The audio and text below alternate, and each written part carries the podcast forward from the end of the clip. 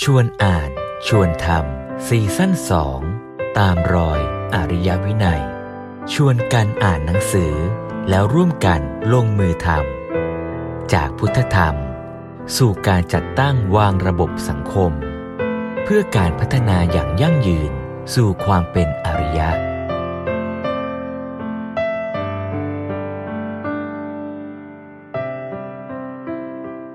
การเกิดกับการตายเป็นของคู่กัน แล้วมาพร้อม ๆกันเลยนะ ทุกครั้งที่มีการเกิดขึ้น สิ่งที่ติดตามมาด้วยเลย แน่นอนที่สุดก็คือความตาย เพราะฉะนั้นปฏิเสธไม่ได้ว่าความเกิดกับความตายเนี่ยเป็นของคู่กันตราบใดมีการเกิดแล้วย่อมมีการ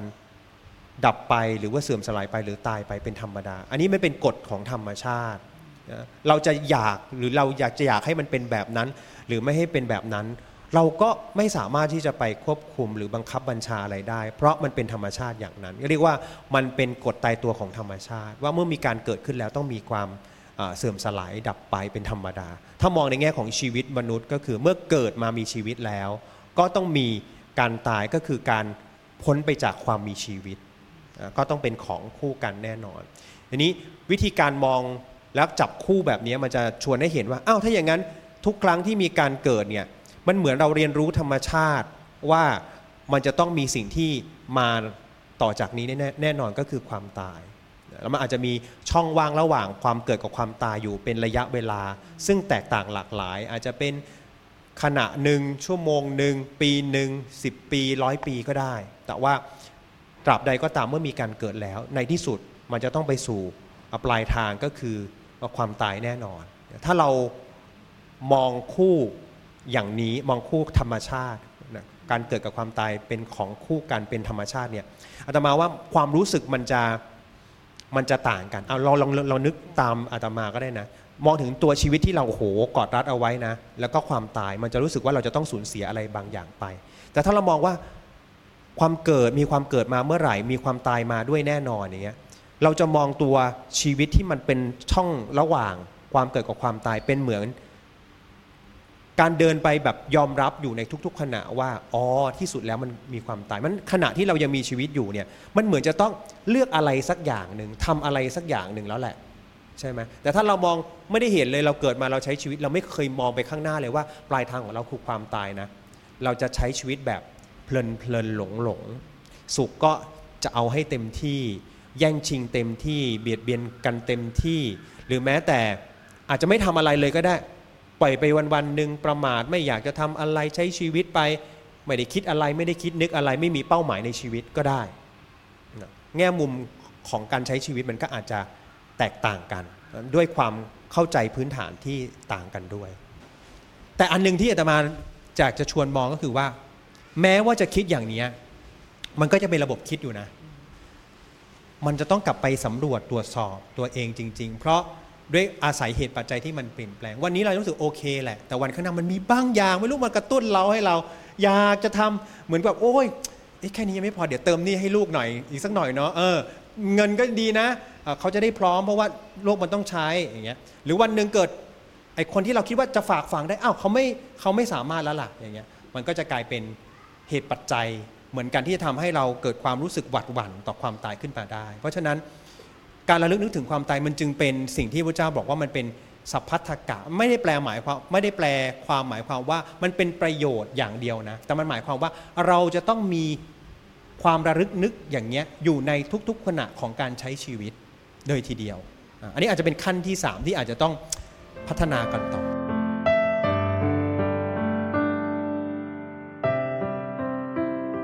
ครับวันนี้เราก็จะมาคุยถึงหนังสือ 2 เรื่องนะครับเรื่องแรกก็คือเรื่องอยู่ก็สบายตายก็เป็นสุขนะครับสำหรับอีกหนึ่งเรื่องก็คือเรื่องของ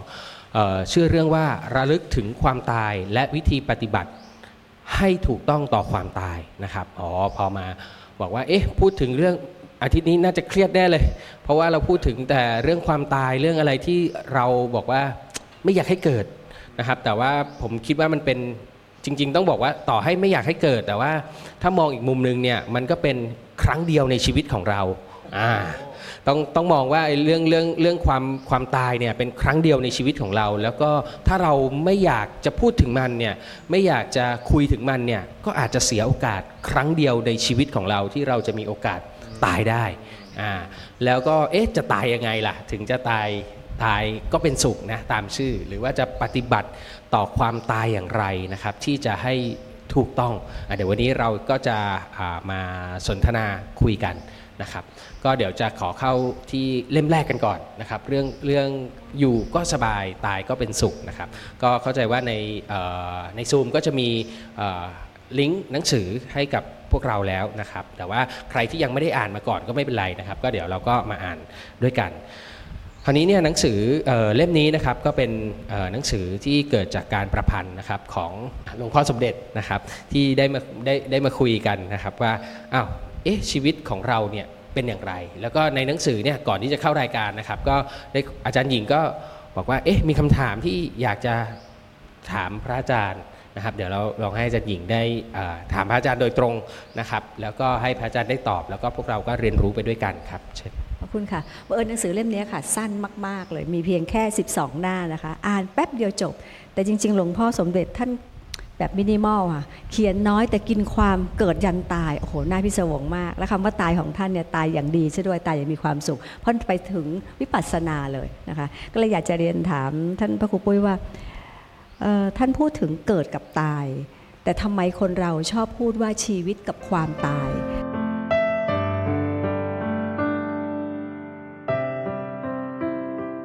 คือ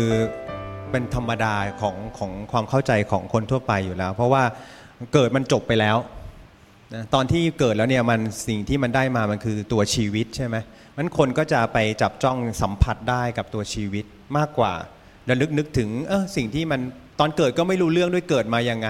ตอนเกิดนั้นรู้สึกอย่างไรก็จำไม่ได้ ใครจำได้บ้างตอนเกิดอะเราร้องแล้วเรารู้สึกยังไงตอนนั้นทำไมเราถึงร้องมันจำไม่ได้นะ เพราะเมื่อจำไม่ได้เนี่ยสิ่งที่มันชัดเจนกว่า มันก็คือตัวที่กำลังเป็นอยู่ในปัจจุบันนี่แหละก็คือตัวชีวิต เพราะนั้นคนก็จะนึกถึงไอ้ความเป็นตัวเราในปัจจุบันเนี้ยนะเรายึดถือไปแล้วว่าเรานี่คือตัวเราเนาะมีชีวิตอยู่อ่าบางคนรู้สึกว่าชีวิตนั้นมีความสุข มีความอพอใจ ก็อาจจะรักชีวิตมาก ๆเลย แต่บางคนก็อาจจะรู้สึกอีกอย่างหนึ่งตรงกันข้ามเลยโอ้ชีวิตนี้มันช่างลำบากยากเข็น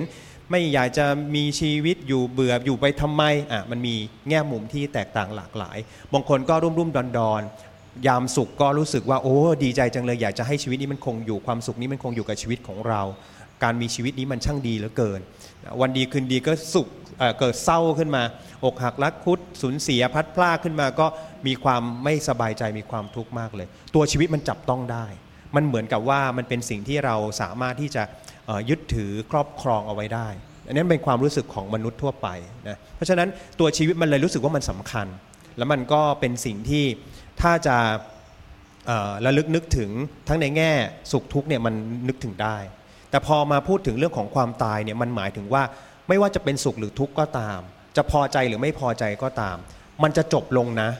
มันจะไม่มันไม่จะไม่สามารถเกิดขึ้นได้ โอกาสในการแก้ไขปรับปรุงมันจะไม่มีแล้วบางคนมีความทุกข์มีความสุขบ้างเวลาทุกข์เนี่ยเขาก็ยังรู้สึกว่าถ้ายังมีชีวิตอยู่เขามีโอกาสที่จะแก้ไขปรับปรุง บางทีมันเกิดความทุกข์นั้นเกิดจากความผิดพลาดใช่ไหมเกิดจากการที่ทำให้ทำให้ผู้อื่นเเดือดร้อนก็ได้นะเช่นทำให้ที่คนที่เรารักเกิดความไม่สบายใจ เราก็อยากจะแก้ไขปรับปรุงพอเราพูดถึงว่า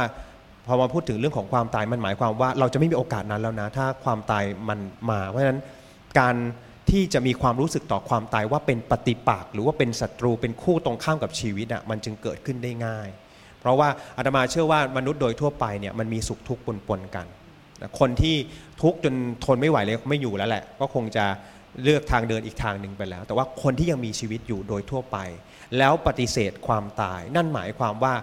มองความตายนั้นเป็นคู่ตรงข้ามกับชีวิตเสียส่วนมาก อันนี้ต้องบอกแบบนี้ เพราะว่าอะไร เพราะรู้สึกว่าการมีชีวิตนั้นมันมีคุณค่า มันมีความหมาย มันมีความสำคัญ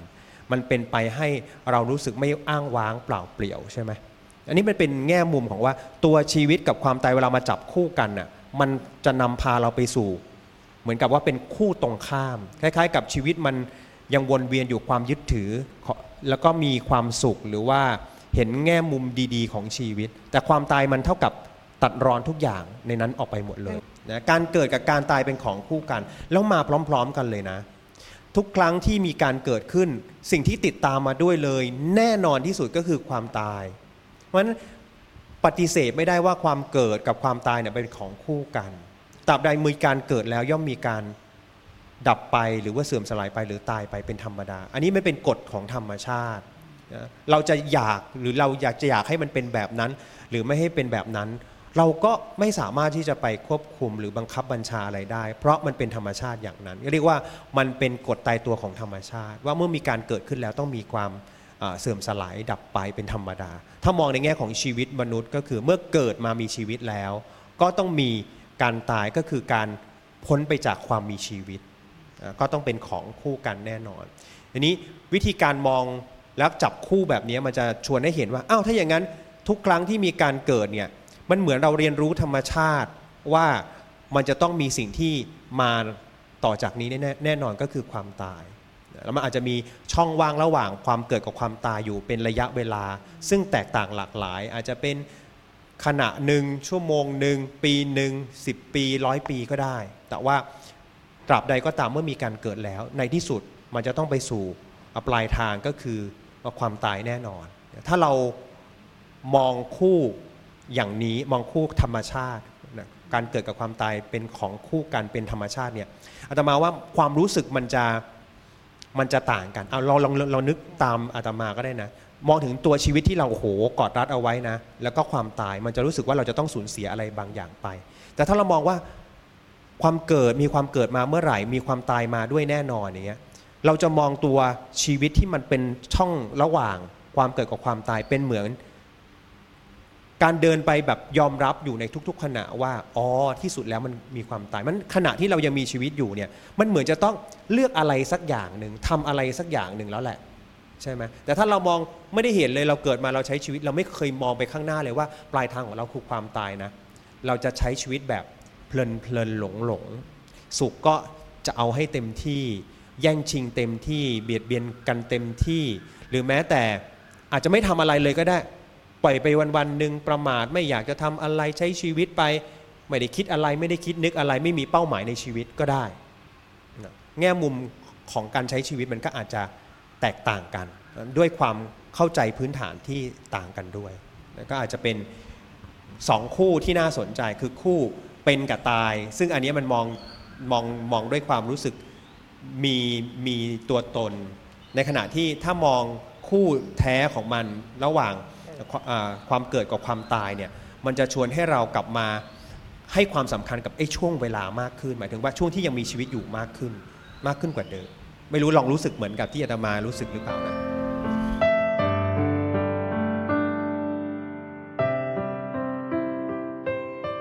ก็ถ้าถามว่าเคยคิดถึงความตายไหมก็ก็คิดมา ตลอดนะครับจริงๆก็เกาะแต่เรียกว่าคิดมาตลอดคือมันมันก็มีจุดพลิกผันของชีวิตที่ที่ทำให้คิดถึงว่าเอ๊ะความความตายเนี่ยเป็นยังไงก็ก็ตอนบวชเนี่ยแหละพระอาจารย์คงน่าจะทราบก็คือตอนบวชเนี่ยก็บวชอยู่แล้วก็มีเพื่อนด้วยกันเพื่อนเรียนมัธยมด้วยกันก็ก็คือติดต่อมาเพื่อนไม่เคยติดต่อกันมาเลย ตั้งแต่เรียนจบมัธยมเราเป็น 10 ปีครับกว่าจะมาติดต่อเราบวชเอาเพื่อนรู้ว่าเราบวชก็ติดต่อมาเราก็ตอนแรกก็ไม่ได้คิดอะไร แต่บอกว่าให้ไปหาเพื่อนที่โรงพยาบาล เพื่อนเป็นมะเร็งปอดระยะสุดท้าย แล้วก็ช่วงช่วงนั้นก็เรียกว่าก็มีพอเข้ามาบวชที่วัดก็พอมีความรู้อยู่บ้างนิดหน่อยก็อ้าวก็ก็ได้เข้าไปช่วยเพื่อนที่คือจริงๆพอติดต่อมาอีก ไม่เกินอาทิตย์หนึ่งก็เสียชีวิต แต่ว่าในในช่วงอาทิตย์นั้นเนี่ยก็เราก็เป็นตอนนั้นก็เป็นพระอยู่ก็ไปหาเพื่อนอทุกวันก็ไปคุยไปอะไรอะไรอย่างเงี้ยครับไปให้กำลังใจไปก็ครอบครัวเขาด้วย ตัวเขาด้วย ครอบครัวเขาไปบอกวิธีคิดวิธีปฏิบัติอะไรอย่างเงี้ยต่อต่อสิ่งที่มันจะเกิดขึ้นเพราะเพื่อนก็กลัวเพื่อนพูดไม่ได้ก็เขียนมาสื่อสารเราก็เราก็ตอบไปจุดจุดนั้นเนี่ยอาจจะต้องบอกว่าเป็นจุดแรก ๆที่ คิดถึงว่า เออชีวิตคนเรามันมันไม่แน่นอนจริง ๆ เพื่อนโอ้โหมาเล่นมาด้วยกันต้องบอกเล่นมาด้วยกันลอกกันบ้านมาด้วยกันเนี่ยอะไปไปซะแล้วไม่อยู่ซะแล้วจุดนั้นก็เป็นจุดที่ว่าเออเฮ้ยมันมันไม่แน่นอนจริง ๆ หลังจากนั้นก็ ก็ถามว่าเอ๊ะมันมัน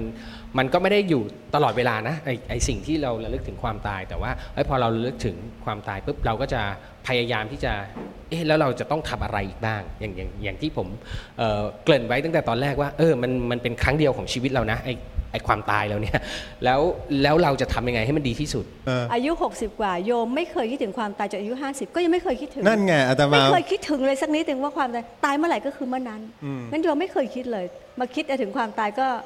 คือเหมือนมองว่ามันเป็นเรื่องที่มันจะต้องมีอยู่แล้ว แต่ก็ไม่ได้ค่อยได้ใส่ใจกับไอ้ความตายไม่ใส่ใช่ไหมใจเลยสักนิดค่ะจนกระทั่งพออายุ 60 กว่าเพิ่งคิดเพิ่งคิดได้ มันดูเหมือนจะดีนะว่าเราไม่ได้ใส่ใจกับความตายแต่เรายอมรับอะเดี๋ยวข้างหน้ามันก็ตายแหละแต่เมื่อไหร่ไม่รู้ แต่มันมีข้อหน้ากังวลนิดหนึ่งตรงที่ว่า ไอ้ระหว่างนั้นล่ะ ถ้าเกิดว่ามันไม่ได้มันไม่ได้สบายสบายๆอย่างชีวิตที่เราเป็นอยู่นะอาตมายังคิดว่า อาตมาเมื่อกี้ฟังทิศดีพูดถึงเรื่องของเพื่อนเนี่ยแล้วนึกถึงว่า เอ๊ะ เรานึกถึงความตายจริง ๆ ตอนไหน ตัวอาตมาเองนะเรามานึกถึงความตายตอนนั้นคือนึกถึงความตายว่าเป็นเครื่องมือในการที่จะทำให้คนที่เราอยากจะให้เขาเห็นความสำคัญของเราอะได้รับรู้ว่าเราอยู่เรามีความสำคัญสำหรับเขา มันคือความคิดแบบเอาความตายเป็นเครื่องมือ ก็หมายความว่าวันหนึ่งรู้สึก ผิดหวังขึ้นมา แล้วรู้สึกว่าตายซะเดียวกว่า ตายเขาจะได้เห็นคุณค่าของเรา หรือว่าตายซะเดียวกว่าเราจะได้แบบไม่ต้องมาแบบให้เออถ้าขาดเราสักคนหนึ่งแล้วจะเป็นยังไงอะไรอย่างเงี้ยคือมันไปนึกถึงความตายในลักษณะที่เป็นเครื่องมือในการที่จะทำให้คนอื่นรู้สึกผิดหรือทำให้หรือเรียกร้องความสนใจ หรือทำให้ตัวเองมีคุณค่าหรือมีความหมาย มองว่าความตายจะทำให้เรามีความหมายสำหรับใครสักคนหนึ่งอย่างเงี้ย อันนี้มันก็เป็นการวิธีวิธีมองความตายแบบที่ไม่ได้มองความตายเป็นธรรมดาธรรมชาตินะ แต่มองความตายเป็นเหมือนเครื่องมือในการที่จะสร้างอัตราตัวตนเหมือนกัน เพราะฉะนั้นคนที่คิดจะฆ่าตัวตายเนี่ยจริง ๆ แล้วมันไม่ได้เป็นความคิดที่ที่จะเกื้อกูลผู้คนจริง ๆ ลึกๆมันอาจจะให้เหตุผลกับตัวเองว่าฉันตายซะดีกว่าคนอื่นจะได้ไม่เดือดร้อนไม่ทรมานมันมีมีมีคนคิดแบบนี้เยอะ โดยเฉพาะเวลาเราเจอคนคนคนเจ็บไข้ คนเจ็บไข้จะรู้สึกว่าโอ๊ยไม่อยากเป็นภาระเลย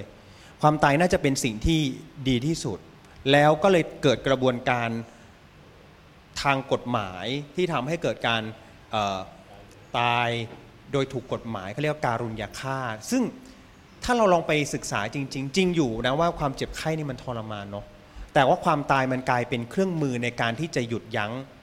ความทุกข์ทรมานนี้ โดยที่อาจจะไม่ได้ทำให้เกิดความรู้ความเข้าใจต่อชีวิตได้ได้อย่างดี และอาจจะทำให้สูญเสียโอกาสด้วย อันนี้อาตมาก็คงไม่ประเมินว่าทุกคนที่คิดแบบนี้คิดผิดนะ หรือว่าคิดถูก แต่กำลังชวนให้มองว่า เอ๊ะสรุปแล้วไอ้ความตายในเมื่อมันเป็นธรรมดาธรรมชาติของชีวิตอะเราควรจะมีท่าทีต่อความตายอย่างไร และไอ้ท่าทีอย่างที่บอกเมื่อกี้อย่างที่อาจารย์บอกว่า ก็รู้แหละว่ามันมีอยู่ในชีวิตของเรามันต้องตายอยู่แล้วแหละก็เลยใช้ชีวิตไปก็ไม่ได้นึกถึงมันเลยนะ มันทำให้มันมีผลต่อการดำเนินชีวิตของเรายังไงบ้าง หรือว่าเราก็ใช้ชีวิตไปเรื่อย ๆ หรือเราวางแผนชีวิตเองอย่างไรอย่างเงี้ยเนาะกับอีกอันหนึ่งคือใช้ความตายเป็นเหมือนเครื่องมือที่จะสร้างอัตราตัวตนขึ้นมา ไม่ว่าจะในแง่ไหนก็ตาม ในแง่ที่รู้สึกว่าฉันคือผู้เสียสละฉันจะต้องจากเขาไปเขาจะได้ไม่ลำบาก อันนี้มันก็คือความเป็นตัวตนนะ แต่มันเป็นตัวตนที่ ดีดีน่ะเหมือนกับว่าโอ้ฉันเสียสละที่จะไม่มีชีวิตอยู่เพื่อให้เธอได้ได้ไม่ต้องเสียเงินเสียทองมากนักนะ ให้เธอได้แบบว่าสบายใจไม่ต้องเหน็ดเหนื่อยกับการดูแลอะไรเงี้ยมันก็ดูดีนะ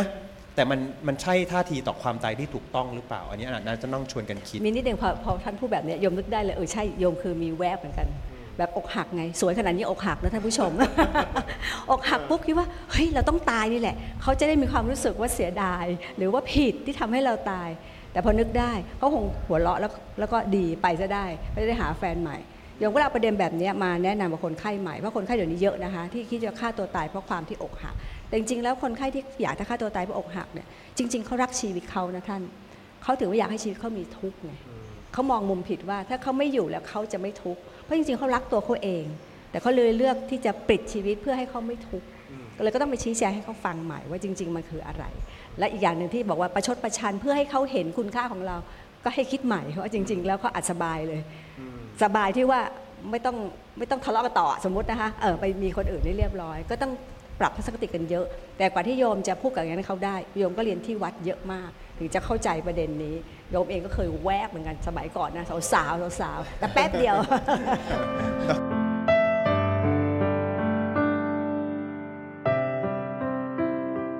อาตมามองอย่างนี้นะทิดว่าจริง ๆ แล้วอะถ้าร้อยเปอร์เซ็นของมนุษย์เลยนะ มนุษย์เนี่ยรู้อยู่แล้วว่าต้องตาย แต่เพียงแต่ว่ามีท่าทีต่อความตายหรือให้ความสำคัญกับความตายนั้นอย่างไร มันเป็นมันเหมือนกับว่าอาตมาว่าเกิดมาเนี่ยเขาถ้าถ้าพ้นจากวัยวัยที่ไร้เดียงสาหมายความว่า พอรู้เดียงสาแล้วเนี่ยเขาจะเริ่มเรียนรู้แล้วว่า สิ่งมีชีวิตมันตายได้อะมันจากต้นไม้ตาย นกหนูตายแมลงตาย สัตว์ตาย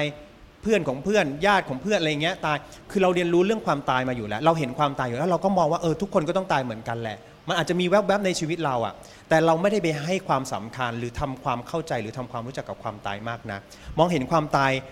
เป็นสิ่งที่ที่มันมีอยู่แหละ แต่ไม่ได้ใคร่ครวญแล้วก็ไม่ได้มองว่าความตายเป็นสิ่งที่ทุกชีวิตต้องเผชิญ มันเหมือนกับมองข้ามข้ามๆไปรู้ว่ามี แต่ไม่ได้ระลึกว่าความตายมันเป็นสิ่งที่เคียงคู่กับทุกชีวิต แม้แต่ตัวเราด้วยใช่ไหมวันหนึ่งวันหนึ่งเอาแค่วันเดียวเนี่ย วันนี้เราก็ไม่ได้อาตมาว่าเมื่อวานอาตมาก็ไม่ได้นึกถึงความตายมาลืนที่ก็ไม่ได้นึกถึงความตาย แต่จริง ๆ แล้วความตายอะมันสามารถที่จะระลึกนึกได้ทุก ๆ ขณะของชีวิตเลยนะ เพราะนั้นพระพุทธเจ้าจึงตรัสเรื่องนี้ไว้ว่าเป็น กรรมฐานคือเป็นที่ตั้งของใจ เป็นที่ตั้งของการทำหรือดำเนินชีวิตเลยนะ ว่าเป็นกรรมฐานหรือว่าเป็นที่ตั้งของการดำเนินชีวิตที่ควรในที่ทุกสถานในการทุกเมื่อ หมายความว่าไม่ว่าคุณจะยืนเดินนั่งนอนดำเนินชีวิตอย่างไรก็ตาม การระลึกนึกถึงความตายนั้นเป็นประโยชน์ในที่ทั้งปวงในทุกเวลาทุกโอกาส ท่านใช้ชื่อเฉพาะโยมจำฟังไว้หน่อยกันแล้วกัน ว่าท่านใช้คำว่า สัพพัทธกะกรรมฐาน สัพพะแปลว่าทั้งปวง อัฏฐะแปลว่าประโยชน์ สัพพัทธกะคือประโยชน์ทั้งปวง นี่คือกรรมฐานที่เป็นประโยชน์ทั้งปวง หมายความว่ามันมันเกื้อกูลเราได้ตลอดเวลา แต่มันมีความน่าสนใจว่าไอ้ระลึกนึกถึงความตายนี่เป็นยังไง บางคนไปนึกถึงความตายจะไปนึกถึงทำไมเหรอ นึกแล้วจิตตก นึกแล้วรู้สึกว่า โอ้ยจะต้องพัดพรากสูญเสียนี่ไง ความยึดถือตัวตนมันมีอยู่ไงพอไปนึกถึงความตายมันจะรู้สึกแบบ ไม่เอาไปนึกถึงทำไม เป็นอัปมงคลไม่ดีอย่ามานึกถึงคนนั้นตายคนนี้ตายฉันจะตายมันไม่น่าจะถูกต้องก็เลยไม่มีใครยอมนึกถึง ใครไปนึกถึงความตายก็จะถูกเบรกอย่าพูดอย่างนี้สิ อย่าทำอย่างนั้นสิ อย่าคิดอย่างนี้สิ ก็จะถูกปฏิเสธตลอดทำให้ไอ้การใคร่ควรถึงความตายมันไม่เกิดขึ้น แต่จริง ๆ มันก็ไม่ใช่แบบนี้นะ การระลึกนึกถึงความตายไม่ได้แปลว่า นึกถึงว่าจะต้องตายตลอดเวลา อันนี้คือความเข้าใจของคนทั่วไปแม้แต่ชาวพุทธที่เข้าวัดเข้าวาก็เข้าใจผิด ไปเข้าใจว่าจะต้องนึกถึงความตายอยู่ตลอดเวลา ไม่ใช่ ใจที่นึกถึงแต่ความตายก็ไม่ต้องมีชีวิตแล้วอะไรมันต้องตายทุกขณะก็ไม่ต้องทำอะไรใช่ไหม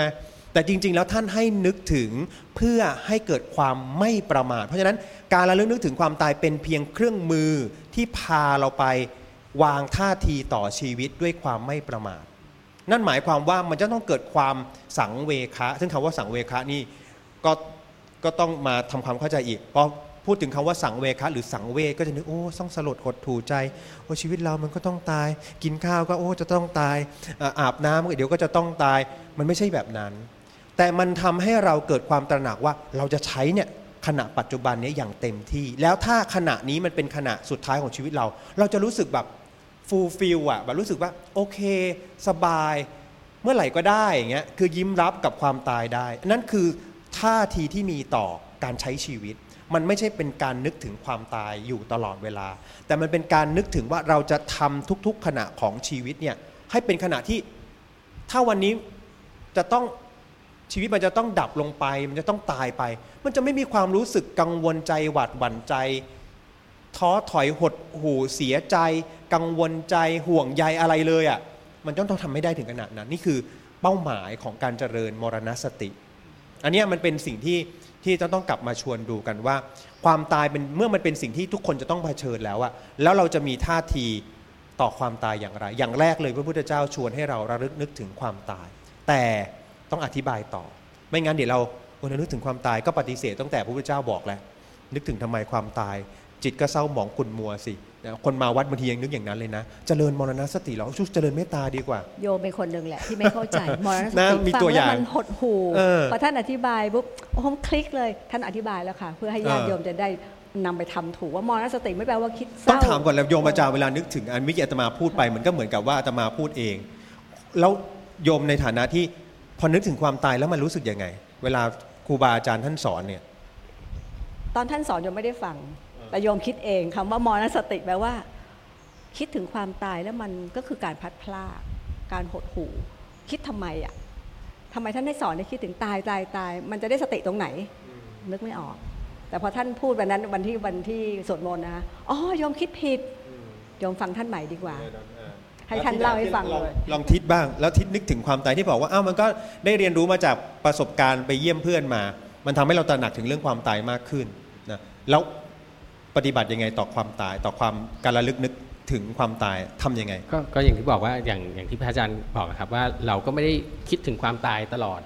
นู่นนี่นั่น แต่ว่าพอพอเรารู้ว่าจริง ๆ แล้วเรารู้แหละว่าสักวันหนึ่งเราก็ต้องตาย แต่บอกแล้วว่าสิ่งที่ระลึกถึงแล้วก็นำมาทำต่อ ก็คือเออหนึ่งเราตายแล้วก็ต้องไม่ให้คนที่อยู่กับเราเนี่ยเดือดร้อนอ่าเช่นอ่าตอนเนี้ยลูกเราเราจะต้องเตรียมอะไรให้กับเขาบ้าง อันนี้ก็ก็จะเป็นสิ่งที่เเราต้องทำมา เพราะว่าพอพอรู้เห็นความตายเนี่ยต้องต้องบอกว่าเห็นความตายยังไงให้เห็นถึงถึงความจริงของชีวิตหรือเห็นถึงความจริงของธรรมดาต่อในจริง ๆ ก็บอกว่าเอ๊ะพอพอเห็นความจริงของชีวิตหรือความธรรมดาเนี่ยจริงแล้วในหนังสือหลวงพ่อเนี่ยก็จะมีอยู่สี่ประมาณ4ี่สี่หัวข้อ ก็คือเห็นความจริงว่าชีวิตของมนุษย์นั้นไม่ยืนยาว พอเราเห็นว่าชีวิตมันไม่ยืนยาว ไม่รู้ว่าจะเกิด ไม่ไม่รู้ว่าจะเกิดความตายเมื่อไหร่ คือตายไม่รู้ว่าจะตายเมื่อไหร่เนี่ยเราก็จะพยายามเร่งขนขวายทำหน้าที่ของเราถ้าถ้าถ้าเราเห็นความจริงแล้วเราเอามาใช้ได้นะ แต่ว่าถ้าเราเห็นความจริงแล้วเราไม่สามารถเอามาใช้ได้นี่ก็อีกเรื่องหนึ่ง แล้วก็เห็นความจริงที่ว่าทุกสิ่งในโลกเนี่ยไม่ใช่ของตัวเราเองอเราก็จะรู้ว่าอ๋อต่อให้เราทำงานมีเงินมากน้อยขนาดไหน ต่อให้เนี่ยเรามี แต่งงานมีภรรยามีสามีมีลูก มีพ่อมีแม่มีอะไรตั้งตั้งหลายแหล่ที่เราบอกว่ามีเรามีเนี่ยสุดท้ายเวลาเราตายไปเราก็เอาไปไม่ได้ แม้แต่กระทั่งลูกกระทั่งเงิน เราก็เอาไปไม่ได้เลยสักสักอย่างเดียวคือยังไม่เคยตายแต่ว่าเห็นคนที่ตายแล้วเขาก็เอาไปไม่ได้ เพราะว่าเวลาตัวเขาตายไปเขาก็เอาลูกเขาไปไม่ได้เขาก็เอาเงินเขาไปไม่ได้เลย สักอย่างเดียว แล้วก็เห็นความจริงที่ว่าเอ๊ะมีกรรมเท่านั้นแหละที่เป็นของตน ก็คือหมายความว่ากรรมในที่นี้ก็คือเหมือนการกระทำที่เราทำมาตั้งแต่สะสมมาตั้งแต่ในอดีต ไม่ว่าเราจะหยอดเงิน 1 บาท 2 บาท หรือว่าเราจะทำความดีไม่ความเป็นความดีเนี่ยเขาบอกว่ากรรมนี้เองนี่แหละจะเป็นมิตรที่ติดตามตัวเราไปเบื้องหน้า ไม่ว่าเราจะทำอะไรเนี่ยเราก็เนี่ยเดี๋ยวมันก็จะไปกับเรา พ่อแม่ไม่ได้ไปกับเราหรอก พ่อแม่สอนครูบาอาจารย์สอน แต่ว่าบางทีคำสอนของท่านเนี่ยไม่ไปกับเราก็เอาไว้ตรง ที่ครูบาอาจารย์หรือพ่อแม่สอน แต่ว่าสิ่งที่เราทำในแต่ละอย่างที่เรานึกที่เราเปฏิบัติเนี่ยแหละมันก็จะสามารถที่จะทำให้เราเนี่ยเเป็นมิตรที่ติดตามตัวเราไปเบื้องหน้าได้จริง และอีกอย่างหนึ่งที่ควรจะเห็นก็คือเอ๊ะทุกชีวิตเนี่ยก็รักชีวิตของตัวเองเหมือนกับเหมือนกับที่เรารักชีวิตแล้วก็พยายามทำกับชีวิต แต่ว่าความรักหรือว่าความความเข้าใจต่อชีวิตของแต่ละคนอาจจะไม่เหมือนกัน แต่ว่าทุกคนก็ไม่อยาก อาจจะไม่อยากตายหรือว่าอาจจะไม่อยากเห็นความตายนั้นเกิดขึ้นมาเร็ว เขาก็รักชีวิตไม่เพราะฉะนั้นเนี่ยเราก็ไม่ควรที่จะไปทำร้ายทำลายกัน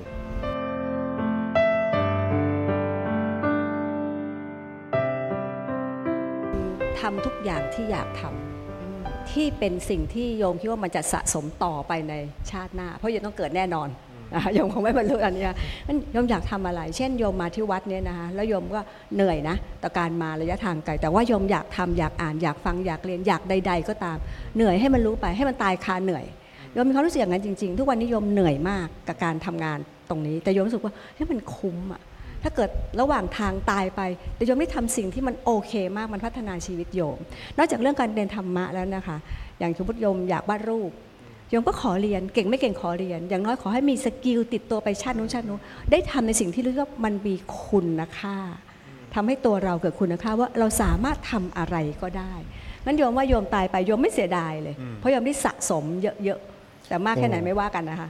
น่าสนใจอาตมาก็คิดอย่างนี้เหมือนกันว่า เออ คนหลายคนเนี่ยพอรู้ว่าช่วงชีวิตของตัวเองเนี่ยมันมีอย่างจำกัดอะเขาจะใช้ชีวิตยังไง มันจะมีคนกลุ่มหนึ่งที่คิดแบบอาจารย์เลยนะ ตั้งแต่วัยรุ่นเลยนะเฮ้ยชีวิตมันมีชีวิตเดียว ใช้ให้เต็มที่เลยเขาจึงทำทุกอย่างที่แต่แต่ว่าเขาทำทุกอย่างจริงๆนะทั้งดีและร้ายเขาก็ทำหมด อันเนี้ยมันน่าสนใจว่า เอ๊แล้วแล้วมันดีจริงป่ะการที่มองความจริงแบบว่าเนื่อเมื่อเราจะต้องมีความตายแน่นอนแล้วแหละ เมื่อไหร่ก็ไม่รู้เพราะนั้นใช้ชีวิตให้เต็มที่ กินเที่ยวให้เต็มที่ สนุกให้เต็มที่ อยากเสพอะไรเสพให้เต็มที่ อยากจะทำมาเพื่อประโยชน์ใครก็ทำให้เต็มที่ อย่างนี้มันเอ่อดีจริงไหมเอออันนี้อาตมาก็ยังคิดว่าความจริงข้อนี้ก็ยังดูมีก็เรียกมีเงื่อนปมที่ชวนให้เผลอเข้าใจผิดได้เหมือนกันว่า เมื่อเรามองว่าชีวิตของเรามันไม่ยืนยาว เพราะฉะนั้นเราก็ควรจะใช้ชีวิตให้เต็มที่สิ แล้วเราก็มีอิสระภาพที่จะทำอะไรก็ได้ หมายความว่าอยากจะทำอะไรก็ทำได้ใช่ไหมแต่ของโยมอาจารย์เหมือนกับว่าอาจารย์มาทางเดียวเลย สะสมเสบียงไว้เลี้ยงตัวในอนาคตในชาติหน้าภพหน้า อันนี้มันเหมือนกับมีมีความเชื่อที่มันชัดเจนอยู่แล้วว่า เรามองว่าเราจะต้องมีการเวียนเกิดเวียนตายเพราะฉะนั้นจะทำยังไงให้การเกิดนั้นเป็นการเกิดที่ดีอีกเนาะแต่สำหรับคนรุ่นใหม่ ๆ ที่เขาอาจจะไม่ได้รู้สึกว่าชีวิตมันจะต้องมีอนาคตต่อไปข้างหน้ายังมีภพภูมิหน้า แต่ว่าชีวิตนี้มันมีชีวิตเดียว แล้วมันก็มีเวลาจำกัด เพราะฉะนั้นเขาก็เลือกที่จะใช้ชีวิตอย่างเต็มที่ตามแบบที่เขาเชื่อ แล้วก็ทำในสิ่งที่เขาชอบ ซึ่งอาจจะไม่ได้หมายความว่ามันดีหรือร้ายด้วย อันนี้มันก็เลยน่าน่าน่าจะชวนกันเนาะว่าเอ๊ะแล้วแค่นี้พอไหมในการที่จะเห็นความจริงนี้เนาะมันก็เลยมีสิ่งที่จะต้องเห็นอย่างที่บอกว่า นอกจากจะเห็นความจริงว่าชีวิตของมนุษย์มันไม่ยืนยาวแล้วเนี่ยมันก็ต้องเห็นว่า ความจริงนี้คือโลกใบนี้มันไม่มีอะไรที่มันเป็นของเราหรือมันเป็นได้อย่างได้อย่างใจเราใช่ไหม เวลาที่เราใช้ชีวิตแบบที่บอกว่าทำอะไรก็ได้ที่ฉันอยากทำในชีวิต เราจะพบว่าเมื่อเราทำอะไรก็ได้ มันจะมีสิ่งที่มันปรากฏเป็นผลพลอยได้ ผลตอบกลับมาก็คือความสุขและความทุกข์ซึ่งอันนี้แหละอาจจะต้องชวนกลับมาว่า ว่าสิ่งที่เราเลือกทำแล้วเมื่อทำด้วยความเข้าใจว่าชีวิตมันไม่ได้ยั่งยืนน่ะแล้วมันมีผลต่อชีวิตของเราอย่างไรด้วยใช่ไหม ราะเมื่อมันมีผลต่อชีวิตของเรา ถ้ามันทำให้เราเป็นทุกข์มันน่าจะต้องเกิดความตระหนักว่า แล้วชีวิตนี้สมควรไหมที่เกิดมาเพื่อจะเป็นทุกข์ในเมื่อมันมีช่วงเวลาอันจำกัด เราควรจะใช้ชีวิตให้เป็นสุขหรือเป็นทุกข์หรือควรจะบริหารยังไงให้ชีวิตของเรา เป็นชีวิตที่มีคุณค่ามีคุณภาพมากที่สุด อันนี้ตรงนี้นิดนึงค่ะบางพอท่านพูดตรงนี้เนี่ยโยมทำให้โยม จริงก็เคยคาใจนะแต่ไม่คาใจละเคยนึกถึงว่าตอนที่พระเจ้าท่านนั่งใต้ต้นโพแล้วท่านก็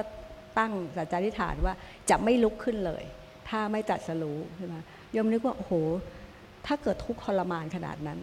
ท่านจะนั่งไปเนี่ยแล้วมันถูกเหรออท่านจะทนทุกข์ไปอย่างเงี้ยจะไม่ยอมลุกเนี่ยถูกเหรอมันเป็นคือทิฏฐิหรือเปล่า หรือมันคือทางที่ถูกต้องท่านเฉลยเลยค่ะแต่โยมคิดว่ามันถูกต้องแหละ ก็คือทำทุกอย่างให้ สุดๆ แต่ผลลัพธ์คือ คือคืออันนี้มันต้องดูที่เป้าหมายด้วย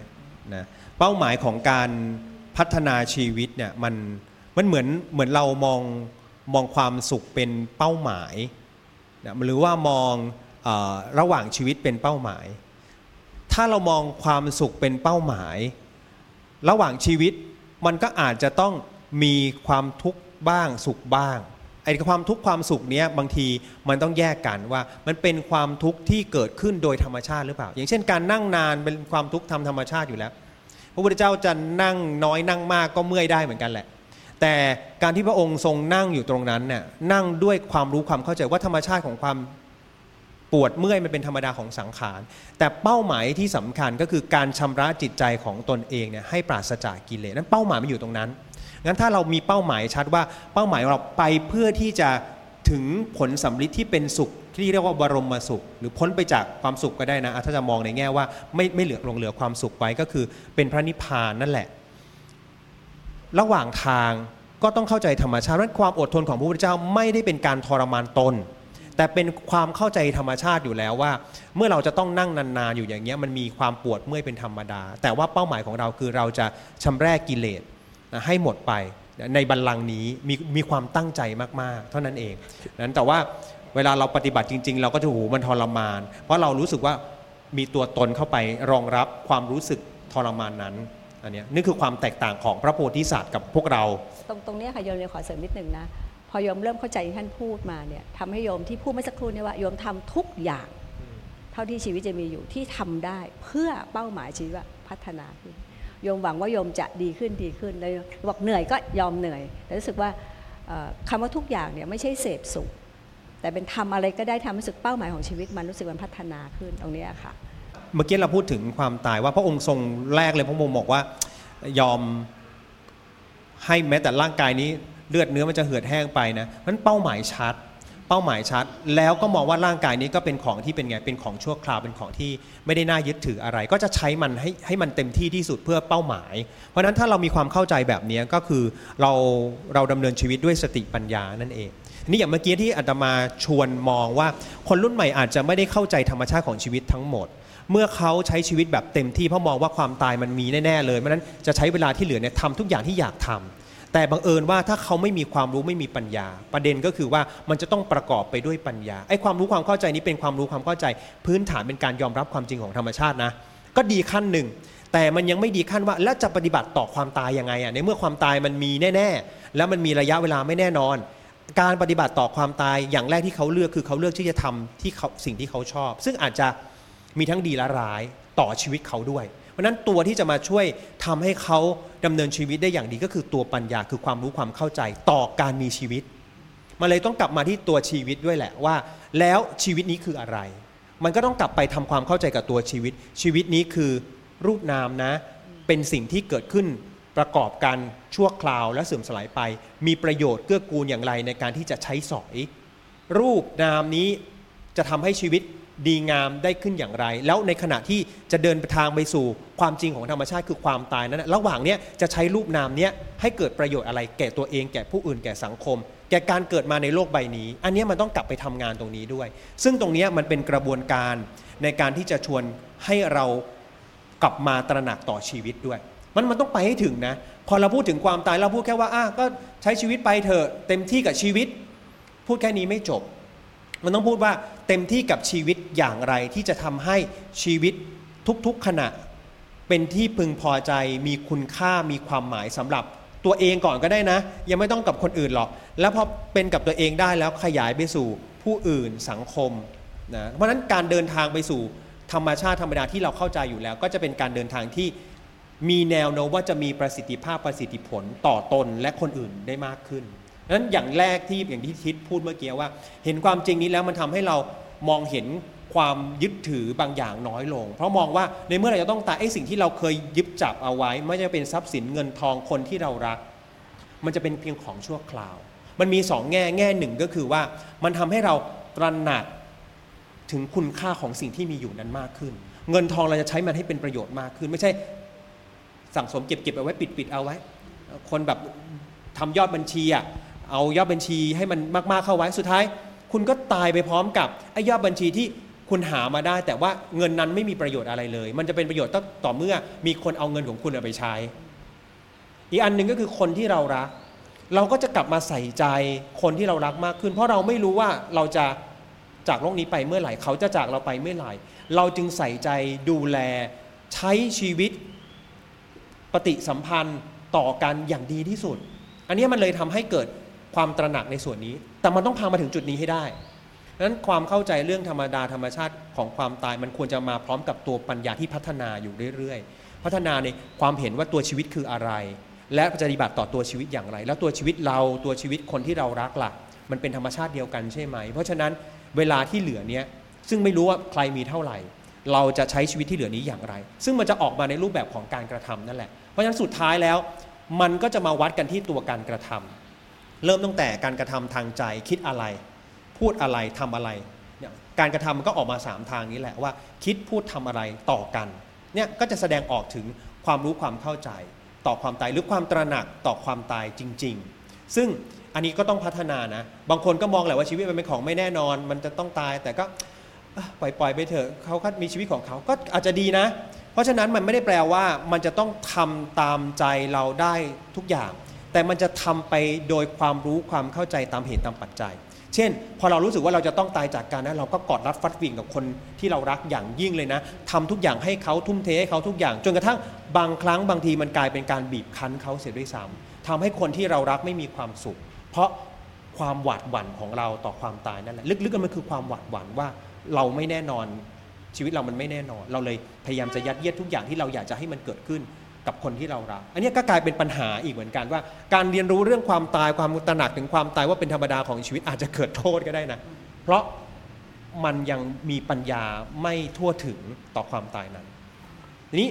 แล้วความตายมันต้องพัฒนาไป มันก็ต้องพัฒนากรรมให้ดีที่สุด มีการตรวจสอบการกระทำทางการทางการกระทำด้วย ไม่ใช่อยากจะทำอะไรก็ทำทำดีแล้วชื่อว่าดี มันก็ต้องกลับมาตรวจสอบว่าโยมอาจารย์เหนื่อยเกินไปเปล่าแค่ไหนที่ดีต่อเราจริง ๆ เราอยากจะได้กุศลแต่กุศลมันอยู่ตรงไหนอย่างเงี้ยเพราะฉะนั้นขณะที่เราเหนื่อยเรายังมีกุศลอยู่ไหมเราก็ต้องตรวจสอบใช่ไหมไม่ใช่ปล่อยให้โอ้ฉันจะต้องไปวัดไปวัดสุดท้ายแล้วก็ป่วยซะอีก เพราะว่าเรียกว่าอะไรนะทรมานร่างกายตัวเอง จนกระทั่งแทนที่ตัวเองจะมีใจที่เบิกบานร่างกายสุขภาพที่ดี แล้วก็ดีไปทั้งสองอย่างนะกลายเป็นว่าเสียสุขภาพ เพราะอยากได้กุศลอย่างเงี้ยมันก็ต้องกลับมาตรวจสอบ อย่างนี้ก็เหมาะกับคำว่าอยู่ก็สบายนะคะ คือทำไปอ๋ออยู่คิดไป แล้วจิตเป็นกุศลตลอด แต่ทำอย่างเต็มที่เพื่อความอ่าไม่ประมาทอ่านั้นการอยู่ก็จะสบายแน่อ่าเมื่ออยู่สบายตอนตายก็เป็นสุขอ่านนะคะตรงนี้นี่เองใช่เนาะใช่อีกนิดหนึ่งมันมีคือเมื่อกี้เราก็คงจะอธิบายไม่ได้หรอกว่าอย่างไหนมันดีที่สุดสำหรับการมีชีวิตอยู่จากความเข้าใจเรื่องว่าชีวิตเนี่ยมันมีปลายทางคือความตายความเกิดเป็น เป็นของคู่กับความตาย แล้วเมื่อเราตระหนักถึงความตายเราจึงมาดำเนินชีวิตอย่างถูกต้องเพื่อที่จะเออยอมรับความตายที่จะมาถึงอย่างที่รู้สึกว่าตัวเองได้ได้เต็มที่กับชีวิตแล้ว ไม่มีห่วง ไม่มีห่วงแล้ว และอย่างที่อาจารย์พูดเมื่อกี้ก็คือว่า มันจะต้องไปถึงจุดที่ว่าในขณะที่เราจะต้องขณะที่เรากำลังจะตายอะเราจะมีความรู้สึกว่าเฮ้ยฉันไม่กังวลอะไรเลย ฉันไม่หวาดหวั่นอะไรเลย มีพุทธภาษิตนะ อาตมาก็ชอบพุทธภาษิตนี่เหมือนกันเป็นเป็นโพธิสัตว์ภาษิตก็ได้ว่าเป็นเป็นคำกล่าวของพระโพธิสัตว์ก็คือบอกว่าข้าพเจ้าไม่มีความชั่วที่ทำไว้น้าที่ไหนๆเลย ฉะนั้นข้าพเจ้าจึงไม่หวั่นกลัวความตายที่จะมาถึงไอ้ความรู้สึกแบบนี้มันหมายความว่า ถ้าวันหนึ่งมันจะต้องตายโดยที่ยังไม่ถึงจังหวะที่จะตายหรอกเช่น เกิดอุบัติเหตุมีคนมาทำร้าย มีคนมาทำร้าย แล้วเรารู้สึกว่า เออ ถ้าจะตายตอนเนี้ยโอเคอะเพราะว่า ไม่ไม่หวั่นใจ ไม่หวัดหวั่นอะไรเลย เพราะนั้นความตายมันมีหลายแบบเนาะบางคนจะคิดว่าความตายก็คือหลับไปสบายๆใคร ๆ ก็อยากเลือกแบบนี้ถูกไหมแต่ความตายมันมีความมันมีอาการที่หลากหลายมากเลยนะมันอาจจะเดินเดินอยู่แล้วฟุบไปก็ได้ เกิดอุบัติเหตุก็ได้ ถูกทำร้ายก็ได้ แม้แต่พระอรหันต์ก็หนีไม่พ้นใช่ไหมพระโมคคัลลานะนี่โดนทุบซะตัวเละเลยนะขณะเป็นพระอรหันต์เพราะนั้นโอกาสที่เราจะตายมันมีเยอะแยะไปหมดเลย นะอุบัติเหตุภัยธรรมชาตินู่นนี่เนี่ยแต่ไม่ว่าตายเมื่อไหร่ ตายอย่างไร ตายที่ไหน ตายตอนไหน เราจะมีความรู้สึกในขณะที่กำลังจิตสุดท้ายกำลังจะดับแล้วจะกำลังจะตายไปอะว่าโอ้มันโอเคอะมันยอมรับได้มันสบายมันแบบมาเถอะอะไรอย่างเงี้ยอันนี้อาตมาคิดว่าอันนี้มันคือต้องถามตัวเอง แล้ววิธีการหนึ่งที่ครูบาอาจารย์มักแนะนำก็คือว่าก่อนนอนก่อนนอนใช่ไหมเรารู้สึกว่าถ้าพรุ่งนี้เราไม่ตื่นมาเราโอเคกับชีวิตไหม ถ้าทำอย่างนี้ได้ทุกคืนนะอาตมาคิดว่าเมื่อไหร่ก็ได้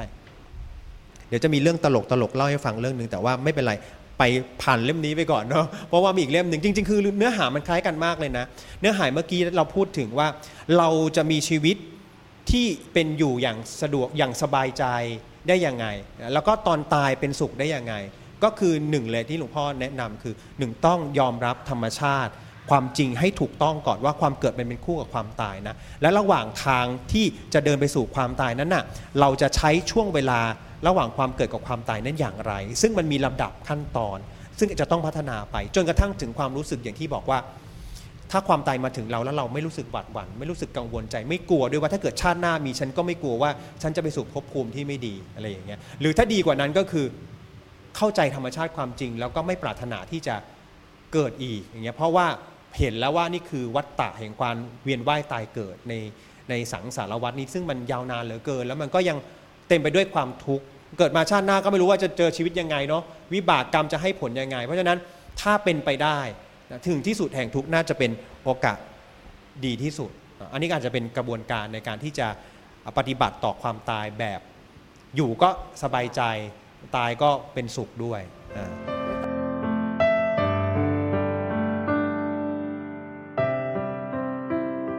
ก่อนก่อนไปที่หนังสือนะ หนังสือเล่มนี้เกิดจากการแสดงธรรม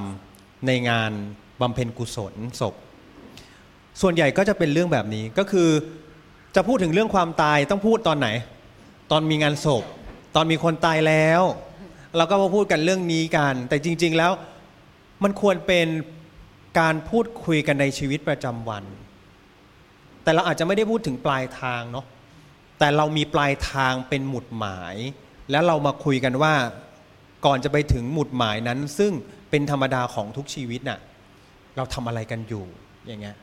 มันคือการชวนกลับมาให้เห็นความสำคัญของการมีชีวิตนั่นแหละนั้นการระลึกนึกถึงความตายพอไปเทศงานศพก็นึกถึงจะตอนตายอย่างเดียว พระท่านเทศไปเราก็มัวแต่คุยกันนะ บางทีก็คุยกันแล้วก็เออเทศให้ศพฟัง จริง ๆ ไม่ได้เทศให้ศพฟังเทศให้เราฟังนี่แหละ แล้วมันก็เออก็ไม่ได้เทศให้เราฟังเทศให้ญาติมิตรฟัง ญาติของผู้วายชนฟัง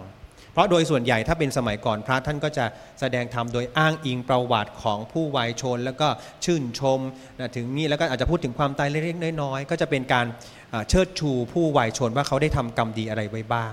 ซึ่งมันก็พูดถึงชวนให้ผู้ฟังที่เป็นคนเป็นที่มางานศพอะได้เข้าใจนะแหละว่าคนที่เขาตายไปเนี่ยเขามีคุณค่าต่อ ต่อต่อโลกใบนี้อย่างต่อผู้คนอย่างไร ในระหว่างที่เขายังมีชีวิต ถ้าเราฟังให้ดีมันก็คือคอนเซปต์ของการชวนให้กลับมาตระหนักถึงช่วงเวลาที่เหลืออยู่ของผู้คนที่มาร่วมงาน แต่ว่าบางทีฟังไม่ค่อยถึง ไม่ต้องใครมากอาตมาเนี่ยก่อนก่อนจะมาบวชก็ไม่ได้ฟังถึงขั้นนั้น ก็ไปเทไปฟังไปเทฟังเทศงานศพอยู่เรื่อยๆแหละงานศพญาติมิตรเพื่อนฝูงอะไรต่างๆ แต่ก็ไม่ค่อยได้ตระหนักถึงประเด็นนี้นะ เพราะว่าไปตระหนักถึงประเด็นที่ว่า ออมานั่งคุยกันได้เจอเพื่อนโอ้โห เป็นมิ팅สังสรรค์สังสรรค์เป็นงานที่เราไม่เจอกันมาหลายปี คนไม่เจอกันมาหลายปี เพื่อนไม่เจอกันมาหลายปี จะมีโอกาสได้มาพบปะกันนะญาติมิตรพี่น้องโอ้โหมารวมตัวกันเต็มที่เลยนะโอ้คืนเคลงมาก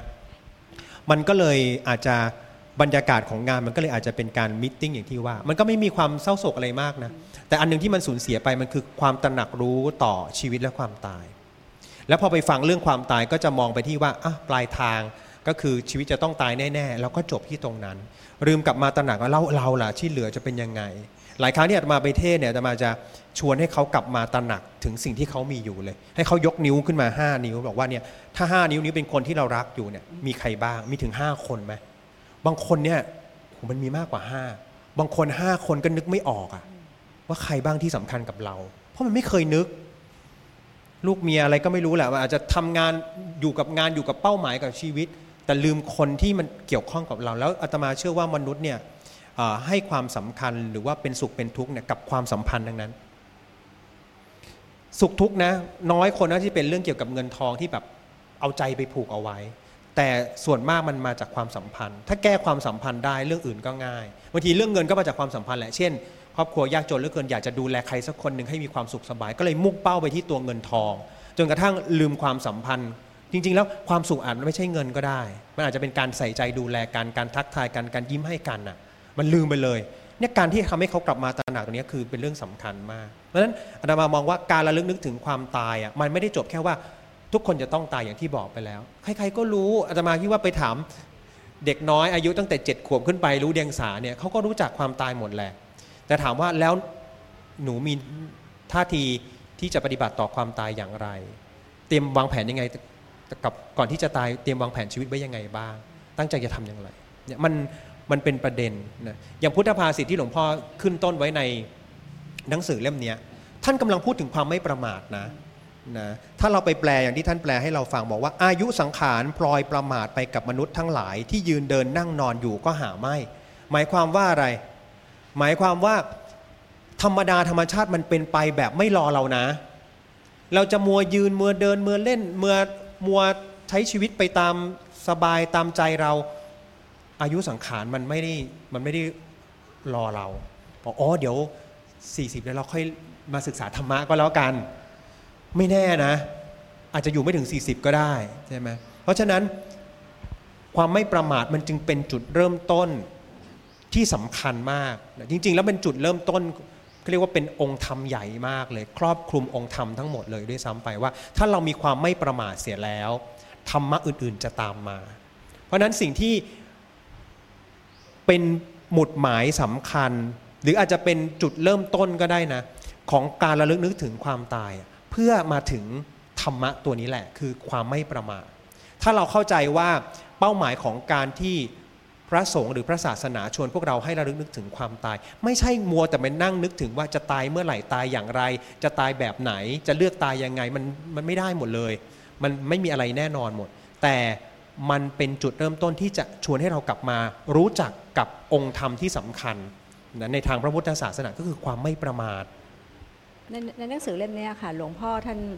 เน้นดีมากเลยนะคะท่านบอกว่าตอนที่เราจัดงานศพเนี่ยหรือเรียกว่าเพนกุศลเนี่ยเราจะเอ่ยเรื่องของคุณงามความดีของผู้ล่วงลับ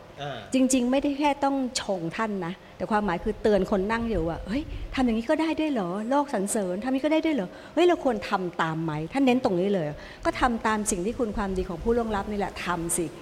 อันนี้แหละคือการเตรียมความพร้อมในการที่จะมีชีวิตอยู่อย่างอย่างอย่างมีคุณค่าใช่ไหมคะแล้วก็อีกอย่างหนึ่งท่านก็พูดถึงเรื่องว่าการจัดงานศพเนี่ยโยมเคยคิดนะ คนใหญ่คนโตทำไมต้องจัดงานศพใหญ่โต อ๋อ จริง ๆ เราอย่ามองมุมนั้น มองว่าเป็นความสัมพันธ์ที่ดีระหว่างผู้อยู่ และระลึกถึงคุณความดีของผู้ที่เสียไปแล้ว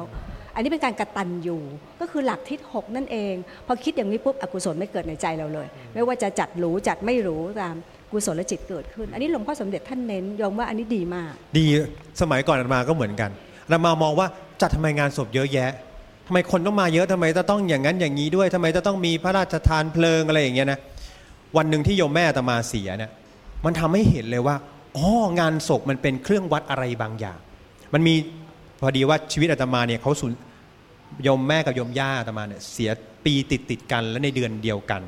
ในเดือนในเดือนธันวาปีต่อปีอย่างเงี้ยอาตมาเห็นบรรยากาศของการมาร่วมงานศพอะแต่ก่อนอาตมาไม่ชอบเลยคนเยอะๆอาตมารู้สึกว่ามันเป็นเรื่องของครอบครัว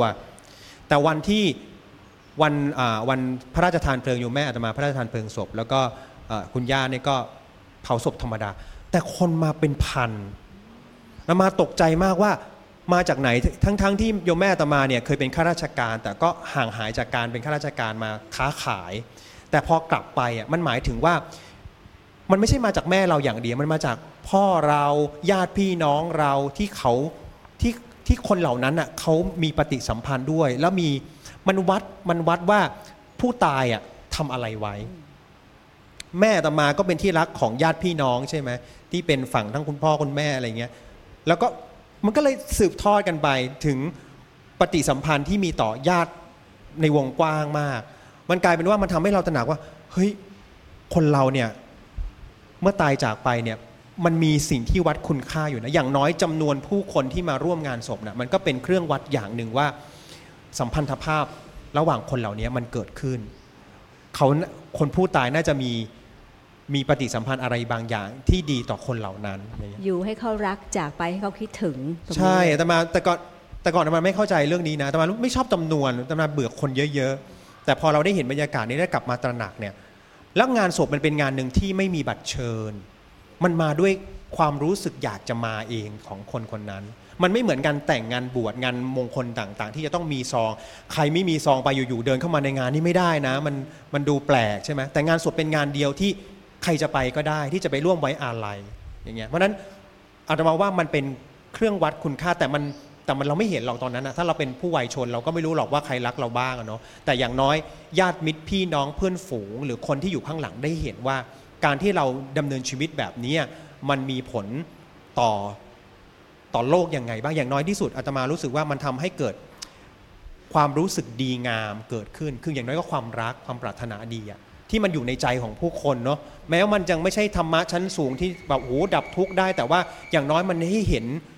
ความงดงามในใจของมนุษย์ของเพื่อนมนุษย์ แล้วที่สำคัญมันเกิดขึ้นจากแค่คนคนเดียวด้วยซ้ำว่าถ้าเราประพฤติปฏิบัติดำเนินชีวิตอย่างถูกต้องดีงามเนี่ยมันสามารถสร้างความรู้สึก แบบนี้ให้เกิดขึ้นในชนหมู่มากได้เพราะฉะนั้นการที่เรายกเอาคุณธรรมของผู้วัยชนมาพูดกันในงานศพเนี่ยมันก็เป็นเรื่องดี แต่มันก็ต้องมีข้อแม้ว่ามันต้องพูดแล้วมันมันมันมันสัมผัสได้จริง ๆ ถ้าเราพูดแบบยกยอ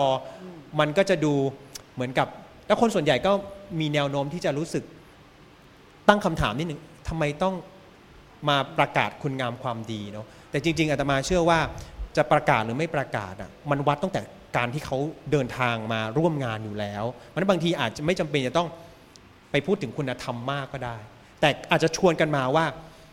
แล้วเราที่เหลือล่ะ ที่มาร่วมงานเนี่ย เราจะทำยังไงให้มันเกิดบรรยากาศแบบนี้เมื่อเราล่วงลับจากไปอาตมาคิดว่า อันนี้มันคือ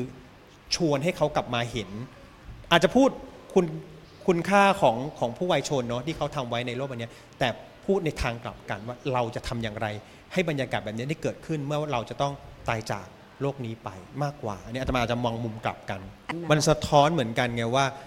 แม่ไปสอนลูกยังไง สอนญาติมิตรยังไง คบคนแบบไหนคนแบบนี้ถึงมา มันมันมีความสัมพันธ์กันเนาะในอย่างอย่างอย่างเช่นว่าบางทีอย่างโยมผู้ใหญ่ที่อายุมาก ๆ อายุเป็นหลายหลายสิบปี 90 ปีร้อยปีเนี่ยโอ้โหญาติมิตรเขาก็อาจจะเพื่อนฝูงอาจจะไม่ค่อยมีแล้วเพราะไม่ได้เกี่ยวข้องกับผู้คนในงาน แต่ว่าคนที่มาร่วมงานก็คือ เพื่อนๆญาติมิตรของลูกหลาน เพราะนั่นแสดงว่าการอบรมเพาะบ่มของคุณย่าคุณยายคุณปู่คุณย่าที่อบรมลูกมาหนึ่งเจเนเรชันถึงหลานเนี่ยมันมีการสืบต่อที่มีคุณภาพที่ดีหรือเปล่า มันวัดด้วยเหมือนกันว่า ถูกอบรมสั่งสอนกันมายังไง คนถึงได้มามีส่วนร่วมในงานมากอย่างเงี้ยเพราะฉะนั้นมันก็เป็นเครื่องวัดได้เหมือนกันประมาณหนึงเนาะแต่อาจจะอย่างที่บอกแหละว่าสุดท้ายแล้ว เป็นไปเพื่อที่จะการกลับมาสกิดเตือนคนที่มาร่วมงานให้มองเห็นความสำคัญของการมีชีวิตอยู่ด้วยความไม่ประมาท เพราะว่าความตายเป็นของแน่นอนที่จะเกิดขึ้นกับทุกคน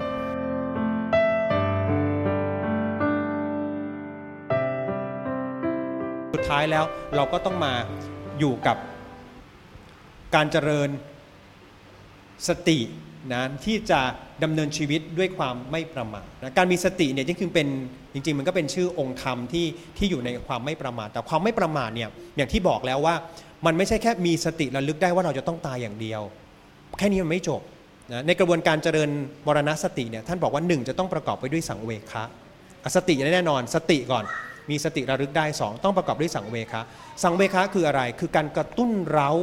ให้เกิดความไม่ประมาทเกิดความตระหนัก สามจะต้องประกอบไปด้วยญาณคือตัวปัญญา เพราะฉะนั้นมันไม่ได้มาลอยๆ ว่ามีสติแล้วก็ระลึกถึงความตายแล้วจบ มันจะต้องประกอบไปด้วยปัญญา แล้วทำให้เกิดการกระตุ้นเร้าใจมีสังเวคะว่าเออเราจะดำเนินชีวิตยังไง ไม่ให้ประมาทจะต้องสดชื่นเบิกบานชีวิตแจ่มใสเป็นกุศล มันต้องเกิดตัวนี้ แล้วตัวญาณคือตัวปัญญาเนี่ยจะทำให้เราดำเนินชีวิตได้อย่างถูกต้อง วางท่าทีอย่างถูกต้องเพราะฉะนั้นการเจริญมรณะนุสติต้องประกอบด้วยสติ สังเวคะการกระตุ้นเร้าใจนะไม่ให้ประมาทแล้วก็ 3 ก็คือตัวปัญญานั้นตัวปัญญาก็ต้องพัฒนาไปเรื่อยๆ ปัญญาต้องมาช่วยกระตุ้นเร้าอยู่เรื่อยๆ ให้เราไม่ประมาทในการดำเนินชีวิต สติเป็นตัวระลึกมันมันต้องทำงานร่วมกัน นี่จึงจะเป็นการเจริญมรณสติที่ถูกต้องนะเพราะนั้นมันก็มาถึงว่าวิธีปฏิบัติ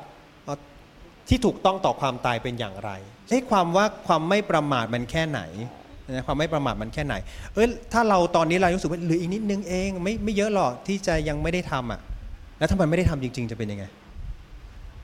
โยมโยมโยมคิดว่าโยมไม่เสียดายที่ทำมาแล้ว แต่เมื่อเวลาไม่เอื้อต่อการทำข้อเจ็ดข้อ8สมมตินะคะอ่าก็แค่ 6 ข้อนี่แหละที่ทำไปแล้วโยมว่าโยมก็เต็มแล้ว เพราะเวลาโยมมีแค่นี้ แต่ที่โยมมีอีกหน่อยโยมทำเป็นข้อ10ได้ อันนี้โยมเลยคิดว่าโยมไม่ค่อยประมาทนะ ไม่ค่อยประมาทไม่ค่อยประมาทเพราะว่าเราไม่กอ่าล้าไม่กล้าจะยืนยันว่าเราเป็นคนที่อืมไม่ประมาทอืมตราบใดที่โยมยังไม่บรรลุโยมยังมีความประมาทอยู่ แต่อ่าพยายามเตือนสติว่าอันนี้ใช่ไหมใช่ไหม ถ้าใช่ก็เช็คลิสต์ไปว่าโอเคกุศลแล้วกุศลอย่างที่ท่านพูดนะคะโยมเหนื่อยเกินไปหรือเปล่าโยมดูนะ ไม่ใช่โยมไม่ดูเฮ้ยถ้าเรานอนไม่พอไม่ใช่ละนอนนอนก่อน ตื่นมาค่อยว่ากันใหม่โโยมต้องเช็คตัวเอง เพราะการเช็คเนี่ยเป็นสิ่งที่ท่านสอนมานะต้อง checklist ตลอด ก็เหมือนกับวิปัสสนาระดับหนึ่ง ใจตอนนี้เป็นยังไงเร่าร้อนบีบคั้นเมื่อเช้าเนี่ยขับรถมานี่เลยเพิ่งเล่าให้ทิศทิศฟังว่ามีรถแบบแซนด์วิชนะรถแบบแซนด์วิชท่านรู้จักไหมคือรถสปอร์ตอะโยมอ่านไม่ทันด้วยความไวปั๊บปั๊บปั๊บนี้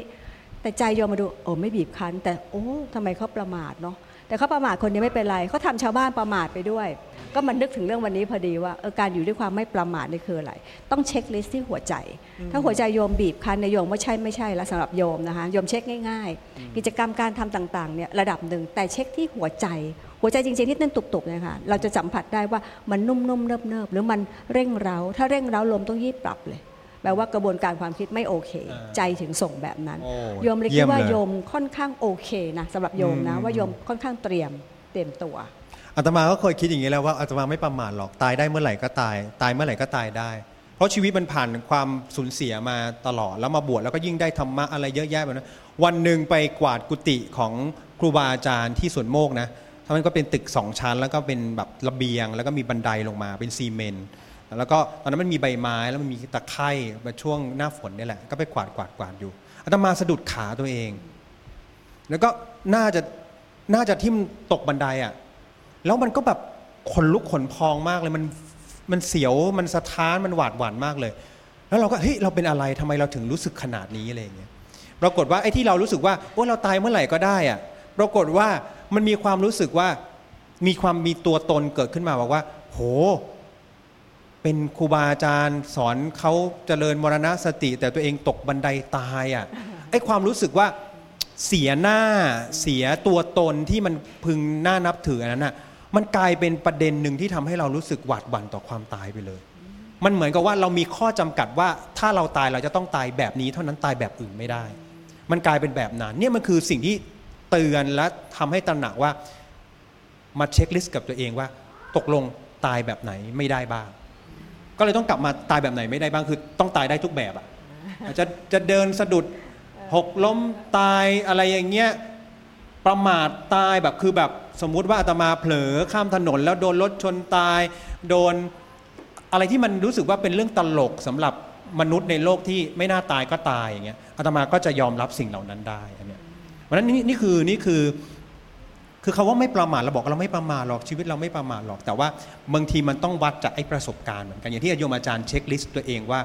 ขณะที่เราบอกว่าเราไม่ประมาทหรือว่าเรา รักษาใจของเราได้ มันมีจุดสังเกตไหมว่า ตกลงเรารักษาได้จริง ๆ หรือเราแค่คิดเอาเพราะฉะนั้นเนี่ยกระบวนการพวกนี้มันต้องเกิดขึ้นจากการศึกษาทดลองเหมือนกัน แล้วก็ตรวจสอบตัวเองบ่อยๆนะเพราะฉะนั้นความไม่ประมาทของแต่ละคนอาจจะไม่เท่ากันนั้นมัน ตัวที่จะมาช่วยให้เราเข้าใจเรื่องเหล่านี้ได้ก็คือตัวปัญญาที่จะต้องพัฒนาอยู่ตลอดเวลาอย่างที่บอกว่าการเจริญมรณสติเนี่ยต้องประกอบไปด้วยสตินะ ตัวสติระลึกรู้อยู่ก่อนนะ แล้วก็กระตุ้นเร้าใจไม่ให้ประมาทนะ ที่สำคัญก็คือมีปัญญาในการที่จะใครควรพิจารณาตรวจสอบ มีท่าทีถูกต้องต่อความตายด้วยนะ อันนี้ก็จะเป็นเรื่องของการปฏิบัติต่อความตายก็ก็เท่าที่ฟังดูก็น่าจะตรงกับในหนังสือเลยว่าเอ่อเมื่อ เรารู้แล้วอะวิธีปฏิบัติต่อความตายอืมสุดท้ายจะตายแล้วก็ปรับได้อยู่สองทาง คือปรับภายในกับปรับภายนอก ปรับภายนอกก็อย่างที่เอ่ออาจารย์อาจารย์หญิงบอกว่าอ้าวยังมีนู่นนี่นั่นยังต้องทำอีกยังอยากทำอีก ก็เราก็หาวิธีการด้วยปัญญาของเราเนี่ยทำให้สำเร็จได้อ่า ตรงตามเป้าหมายตรงตามวัตถุประสงค์ที่เราต้องการเอาไว้ จัดการอันไหนไม่เรียบร้อยกับทำให้ดี อันไหนดีอยู่แล้วอยากให้ดียิ่งขึ้น อันนี้ก็เรียกว่าปรับภายนอก ส่วนอีกอันหนึ่งก็คือเรื่องของปรับภายใน ก็คือเรื่องของใจเนี่ยถ้าเกิดว่ามันยังวุ่นวายมันยังมีความทุกข์อยู่เนี่ยก็อาจจะต้องปรับมันเนี่ยให้ใจเราเนี่ยเข้าก็คือจะต้อง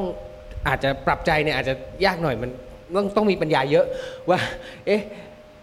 ปัญญาที่รู้เข้าถึงธรรมดา รู้เข้าถึงความจริงของธรรมชาติเนี่ยว่าอ๋อเดี๋ยวความตายมันเป็นอย่างนี้นะ พอพอเรารู้แล้วว่าความตายมันเป็นอย่างนี้นะ เราก็น่าจะสามารถที่จะปรับภายในหรือว่าปรับใจของเราเนี่ยให้อยู่อย่างมีสติครบถ้วนสมบูรณ์แล้วก็ทำสิ่งต่างๆ ได้อย่างดีเนี่ยได้ได้มากขึ้นนะครับอันนี้ก็เป็นเป็นการปรับภายนอกกับการปรับภายในที่เเมื่อเรา เห็นความจริงของชีวิตนั่นแหละ แต่ว่าเราก็มาปรับพอจริงๆแล้วเราก็อาจจะเช็คได้อีกอย่างหนึ่งนะว่า เอ๊ะตอนเราปรับเนี่ยมันก็เลยยังยังว้าวุ่นอยู่ พอเรายังว้าวุ่นอยู่ ก็นั่นก็หมายความว่าอ้าวตัวปัญญาเราอาจจะยังไม่เต็มที่ก็ได้นะ เราก็ต้องไปขนขวายเรื่องของปัญญาเรื่องของความจริงเพื่อที่จะทำให้จิตใจเราไม่ว้าวุ่น มันก็ปรับไปเรื่อยๆพอปรับปรับปัญญาจิตใจมันก็ปรับตาม ในหนังสือหลวงพ่อท่านแบ่งเป็น 3 ขั้นนี้ ขั้นที่หนึ่งก็คือขั้นบุรุชนมีความหวัดหวั่นอยู่แล้ว อันนี้ก็คือเราก็ต้องยอมรับนะว่ามีความหวัดหวั่นเราอาจจะต้องช่วยกัน แล้วก็อาจจะชวนกันมาศึกษาทำความเข้าใจ ยอมรับความจริงเป็นเบื้องต้นก่อน ขั้นที่สองอย่างที่พวกเราคุยกันมาเยอะเลยนะเรื่องของความไม่ประมาท นะก็คือไม่ประมาทอย่างนั้นอย่างนี้เตรียมตัวอย่างนี้อาตมาเตรียมอย่างนี้นะแต่โอ้มันต้องเช็คลิสต์ตัวเองนะมันก็ยังมีสิ่งที่ต้องพัฒนาอยู่เรื่อยๆเอ๊ะไอ้ความไม่ประมาทอย่างโยมอาจารย์ก็บอกมีนะ แต่ยังเหมือนอีกบางอย่างยังไม่ทำนะ ก็ต้องกลับมาเช็คลิสต์ตัวเองว่า แล้วถ้าไม่ได้ทำล่ะโอเคไหมกับขณะนั้นๆอย่างนี้หรือแม้แต่ตอนนี้เตรียมตัวเอ่อเตรียมความพร้อมให้ลูกนะ แล้วถ้าเกิดมันมันยังไม่ได้ถึงขั้นที่เราวางมาตรฐานไว้ว่าวันนี้พรุ่งนี้ล่ะยอมรับได้ไหม อาตมาคิดว่าอันนี้ก็เป็นกระบวนการของการพัฒนาชีวิตบนพื้นฐานของความไม่ประมาทไม่ได้แปลว่าเราจะโอ้โห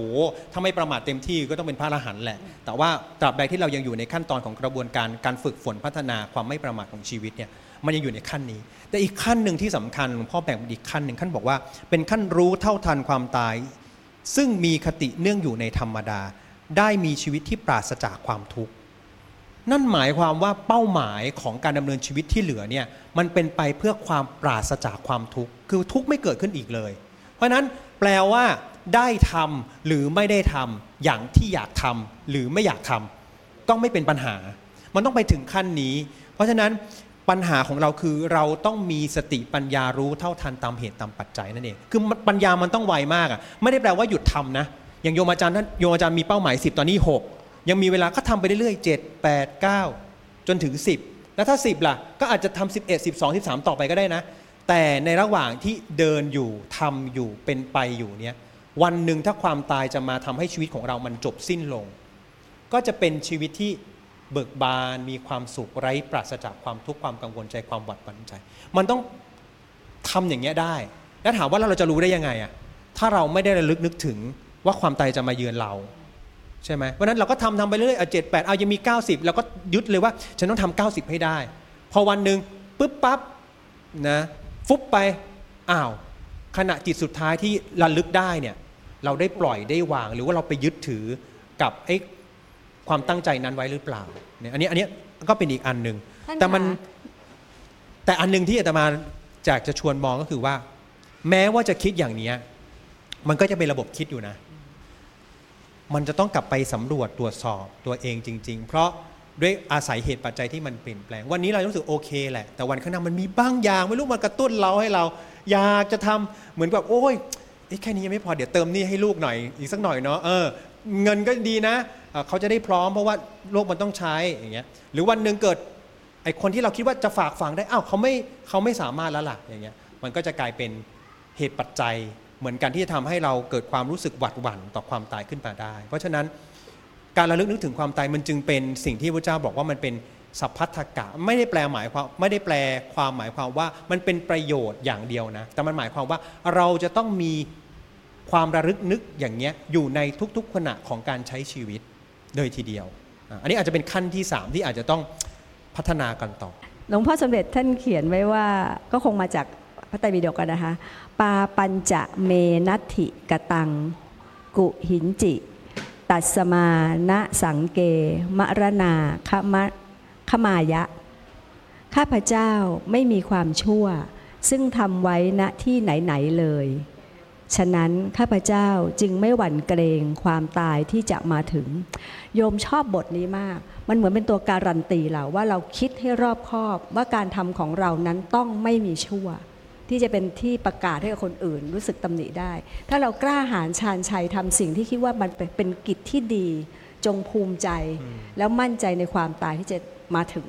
โยมชอบตรงนี้มากเลยค่ะอาตมาลืมค้นชาดกนี้มาให้ ชาดกนี้เป็นพระโพธิสัตว์ตรัสตอนนั้นที่จะมีคนมาเอาชีวิตท่าน แล้วท่านก็บอกว่าเราไม่กลัวไม่หวัดหวั่นทำไมถึงสคนที่จะมาทำร้ายรู้สึกว่าทำไมท่านถึงไม่หวัดหวั่นท่านก็ตรัสอันนี้ออกมา อันนี้ก็เป็นคือมันมีความ ความความอาจหารในการในการใช้ชีวิต แล้วก็ยอมรับความเป็นไปของชีวิตอาตมาคิดว่าสิ่งหนึ่งที่ที่พวกเราในฐานะชาวพุทธเนี่ยเราว่าเราไม่ต้องไปเปรียบเทียบกับใครหรอก เรามากลับมาตรวจสอบมาทำความเข้าใจตัวเองว่าทำยังไงจะให้การใช้ชีวิตนี้เป็นชีวิตที่เรารู้สึกยิ้มแย้มกับมันได้ตลอดเวลา ตื่นเช้ามาแล้วเรารู้สึกสดใสกับมันว่าเออชีวิตนี้ฉันใช้ได้ ฉันได้ใช้มันอย่างเต็มที่แล้ว แล้วมันก็เต็มอิ่มอยู่ตลอดเวลา และถ้าวันหนึ่งจะต้องพลัดพรากจากไป จากคนที่เรารักจากโลกใบนี้ ก็มีความรู้สึกไม่หวาดหวั่นพลั่นพลึงต่อความพลัดพรากนั้น แต่กลับเต็มไปด้วยรอยยิ้มและการยอมรับด้วยใจที่เบิกบานะว่ามมันเป็นเวลาที่เหมาะงามที่เราจะได้จากโลกนี้ไป ไม่หวั่นไหวแม้แต่เสียงร้องไห้คร่ำครวญของคนที่เรารัก ไม่ได้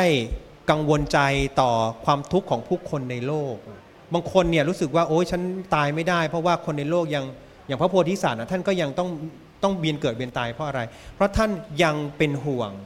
เป็นห่วงสรรพสัตว์อยู่ยังมีคนทุกข์อยู่เยอะเลยไอเราไม่ต้องถึงพระโพธิสัตว์หรอกไอแค่ คนข้างๆ เราลูกเมียเราที่จะตั้งร้องผมร้องไห้เกิดความทุกข์เกิดความเสียใจจากความพัดกับความตายของเราเนี่ยอันนี้มันก็ทำให้เราหวั่นไหวแล้ว เพราะฉะนั้นสิ่งที่เราจะต้องกลับมาเตรียมพร้อมก็คือเราจะต้องเตรียมพร้อมและยอมรับ ว่าเมื่อเราพัดพรากจากไป ไม่ได้แปลว่าทุกคนจะต้องยิ้มแย้มกับเราหรอกนะ แต่เราสามารถยิ้มแย้มกับความจริงนั้นได้ ยอมรับสิ่งนั้นได้ว่า ลูกจะร้องก็ต้องร้องแหละ แม่จะเสียใจก็ต้องเสียใจตายก่อนแม่อีกอะไรอย่างเงี้ยหรือว่าโอ้งานที่ข้างค้างอยู่มันก็ต้องข้างค้างแหละโลกก็จะหมุนไปเรื่อยๆนั่นแหละ เราต้องวางท่าทีอย่างนี้ให้ได้ เพราะฉะนั้นไม่ได้แปลว่าทุกอย่างที่เราทำด้วยความไม่ประมาทมันจะเป็นอย่างใจเราหรอกนะ เพราะฉะนั้นเมื่อมันไม่เป็นอย่างใจเราเราก็ยอมรับได้ ถ้าเราอยากจะให้ดีที่สุด แล้วมันไม่ดีเนี่ยอกเราคิดแบบนี้เมื่อไหร่เนี่ยโอกาสที่เราจะเอ่อเดินทางไปสู่ภพภูมิที่ดีมันก็อาจจะน้อยลง เพราะฉะนั้นพุทธมีพุทธภาษิตเนี่ยท่านบอกว่าจิตเตอสังคินิเถสุขติปาติกังขาเมื่อจิตไม่เศร้าหมองสุขติเป็นอันหวังได้ เพราะฉะนั้นการรักษาจิตไม่ให้เศร้าหมองนั่นแหละ เป็นเครื่องมือ เป็นเครื่องหมายที่การันตีได้ว่าเราจะไปสู่ภพภูมิที่ดี และดีกว่านั้นก็คือว่าเราระวางความยึดติดถือมั่นในกายนี้ใจนี้ได้ ยอมรับความจริงเข้าใจธรรมดาธรรมชาติของชีวิต ก็ถึงที่สุดแห่งทุกข์ได้ แม้ในขณะสุดท้ายที่เราจะต้องเผชิญกับความตาย อันนี้ก็ฝากญาติโยมไว้ด้วยเรียนพร ถือว่าน่าจะสัปดาห์นี้ก็ครบถ้วนสมบูรณ์นะครับ แล้วก็ได้สิ่งที่เเราน่าจะเอากลับไปทำหรือว่าถ้าเกิดว่าอยากจะอ่านเพิ่มเติมนะครับ ในหนังสือสองเล่มนี้ก็คืออยู่ออยู่ก็สบายตายก็เป็นสุขนะครับ แล้วก็ระลึกถึงความตาย แล้วก็วิธีปฏิบัติต่อความตายให้ถูกต้องนะครับ ก็สามารถที่จะทำได้ ในวันนี้นะครับผมก็ขอขอบคุณนะครับ ขอกราบขอบพระคุณนะครับพระครูปุ้ยนะครับ แล้วก็ อาจารย์หญิงนะครับแล้วก็ในวันนี้ชวนอ่านชวนทำก็ขอลาพวกเราทุกคนไปก่อนนะครับยังไงก็กลับมาพบกับชวนอ่านชวนทำในสัปดาห์หน้านะครับ สวัสดีครับ